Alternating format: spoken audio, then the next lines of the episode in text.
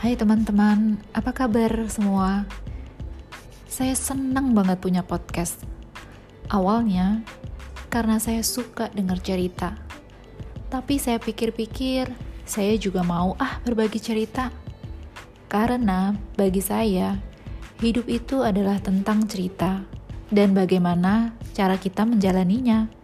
Benar atau benar, teman-teman? So, semoga kalian suka dengan cerita saya. Enjoy it. Thank you.